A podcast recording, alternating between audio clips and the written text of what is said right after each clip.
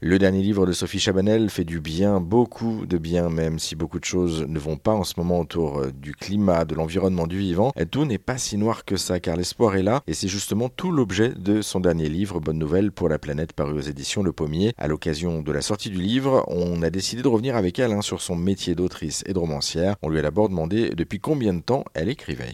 Fait, si on prend comme euh, référence la publication de mon premier livre, moi, j'ai publié mon premier roman en 2006. Mais c'est vrai que j'ai écrit mon tout premier livre euh, en 1999 avec, euh, avec ma meilleure amie en fait. Et ça a été pour moi une, belle expérience. On a écrit un livre ensemble et puis on n'a pas trouvé finalement d'éditeur et je pense qu'il était un peu inabouti. Mais ce qui est drôle, c'est que du coup on a, on a publié nos premiers livres séparément à, quelques mois d'intervalle. Donc je dirais qu'une première étape importante pour moi, ça a été de mener un livre jusqu'au bout, même s'il n'a pas été publié. Donc ça, ça nous ferait 1999 dans ce cas. Donc 99 pour le premier vrai livre en duo. Pour le, le premier solo, c'est 2006. Euh, vous en avez écrit combien aujourd'hui? Alors j'en ai écrit, euh, j'en ai écrit 12 euh, et j'en aurais publié bientôt 11 puisque j'ai un, j'ai un roman ado qui sort chez Bayard en début 2024, en janvier. Donc ça, ça approche pour le prochain. Sur les thématiques, c'est assez varié parce que je regardais effectivement, vous avez écrit sur des choses comme le travail, là vous écrivez euh, sur euh, l'écologie, vous avez fait des romans aussi, il y a beaucoup de chats, euh,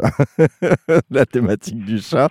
Pourquoi d'ailleurs cet attrait sur le chat? Alors je dirais que c'est quand même plutôt un, choix de l'éditeur, en l'occurrence Le Seuil. C'est une série de romans policiers qui sont euh, plutôt drôles. C'est plutôt des, la note dominante est plutôt humoristique. Et puis il se trouve que le premier se passe dans un bar à chats, qui est un lieu qui m'amusait beaucoup. Je sais pas, ça, m'inspirait cette idée. Un bar et on met des chats dedans et ça fait un bar à chats. Je trouvais l'idée très rigolote. Et donc comme ça se passe dans un bar à chats, le, le premier et que c'est une série avec les mêmes personnages, euh, l'éditeur finalement a appelé le premier la griffe du chat. Et puis on a décidé de faire, euh, voilà, de, de mettre le chat dans tous les titres pour que ce soit un peu le, le fil rouge de la série. Et du coup, il y en a eu plusieurs effectivement à la suite. Je me suis posé la question en regardant justement la, la bibliographie. Je me suis dit, oui, il y a une thématique quand même très chat. On, on va revenir sur ce métier du coup. C'est un métier sur lequel vous vous étiez pas destiné à la base. Euh, comment est-ce qu'on devient autrice? Qu'est-ce qui vous attire dans ce Alors, métier? en effet, ce qui m'attire avant tout, c'est l'écriture, hein, le, plaisir d'écrire, qui a démarré assez tôt euh, dans ma vie. Euh, je, pourrais même dire très tôt, parce que l'apprentissage de l'écriture, euh, donc quand j'étais vraiment toute petite, ça a été pour moi quelque chose de vraiment magique. J'en garde un souvenir assez magique. Et, d'ailleurs, j'ai une fille qui a 20 ans aujourd'hui, et c'est marrant parce que je me souviens plus très bien de son premier mot, ses premiers pas. J'ai pas forcément d'image très précise, mais je me souviens vraiment euh, de me promener avec elle dans la rue et de la voir euh, déchiffrer les, les noms des vitrines à, à voix haute. Et ça, pour moi, je sais pas pourquoi, c'était quelque chose de particulièrement bouleversant de me promener avec ma fille qui s'amusait à, déchiffrer comme ça tout ce qu'elle voyait dans la rue. Donc je pense que l'écriture a toujours été quelque chose pour moi de l'écriture et la lecture, ça va, ça va de pair en fait. hein. Là, je, parle des deux à la fois. Ça a toujours été quelque chose de, très important. Donc il y avait ça qui était quand même assez profond. Et puis, euh, et puis, bah, mon premier roman, c'était un projet euh, très autobiographique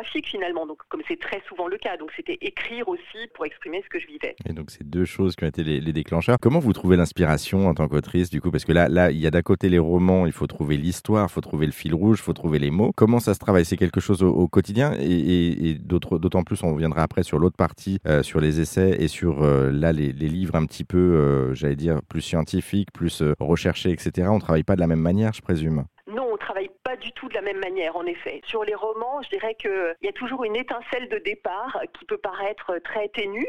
J'ai parlé du bar à chat, donc euh, quand j'ai décidé d'écrire un roman policier, je savais pas du tout euh, ce qui s'y passerait, euh, sur quoi porterait l'enquête, mais je, savais qu'il y aurait un bar à chat. Donc il y a toujours comme ça, dans un, pour moi, hein, dans un roman, un petit point de départ.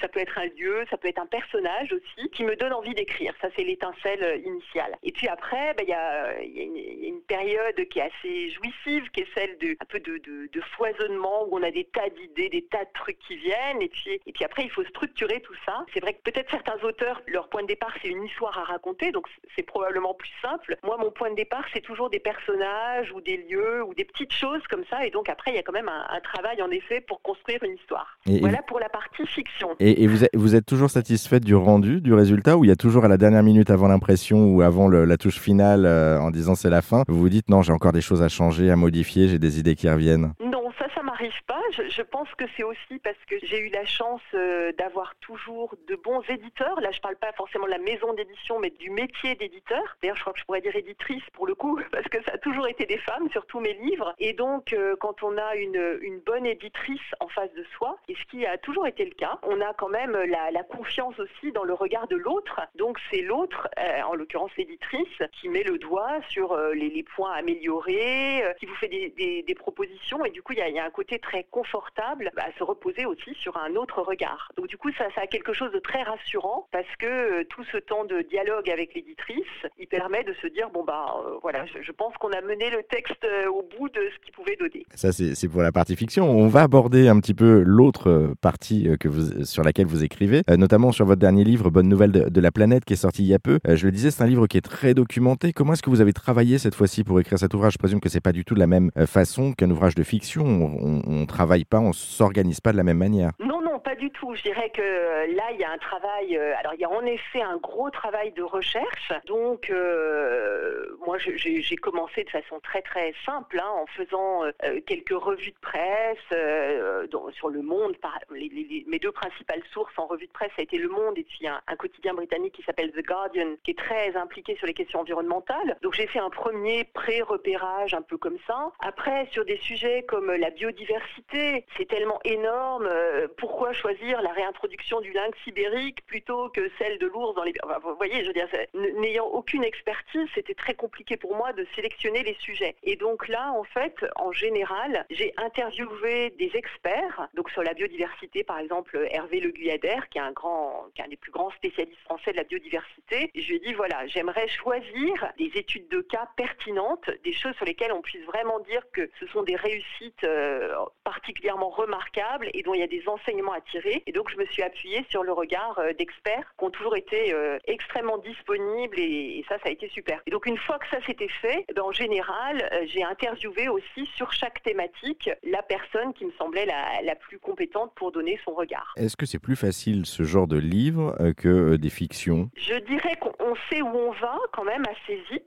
Donc, enfin, le, j'avais fait un sommaire au départ. Enfin, je l'ai fait en, partie au départ, en partie au fil de l'eau. donc, il y a un côté plus rassurant parce qu'on on sait, on sait un peu plus où on va. Après, c'est quand même un gros travail. Euh, euh, voilà, je, je, sais pas, j'ai fait un, chapitre sur l'agroforesterie. Bon, je veux dire que c'est des, des, sujets quand même sur lesquels il y a donc l'agroforesterie, c'est le fait d'intégrer des arbres dans les cultures et ça a des effets euh, multiples à la fois sur la biodiversité et sur le réchauffement climatique. Bon, un sujet comme celui-là, c'est énorme. Il existe des tas de, de bouquins de 1000 pages sur l'agroforesterie, donc il faut quand même faire un gros travail aussi de synthèse. Donc c'est un voilà, c'est un petit peu un marathon sur un temps qui était quand même pas si long que ça, absorber beaucoup d'informations, les sélectionner, en faire une synthèse de façon assez vivante et pédagogique. Donc c'est un gros travail aussi. Le dernier livre de Sophie Chabanel, Bonne nouvelle de la planète, c'est à retrouver aux éditions Le Pommier. On vous a mis également tous les liens en ligne. Pour ça, direction une seule adresse, rzn.fr.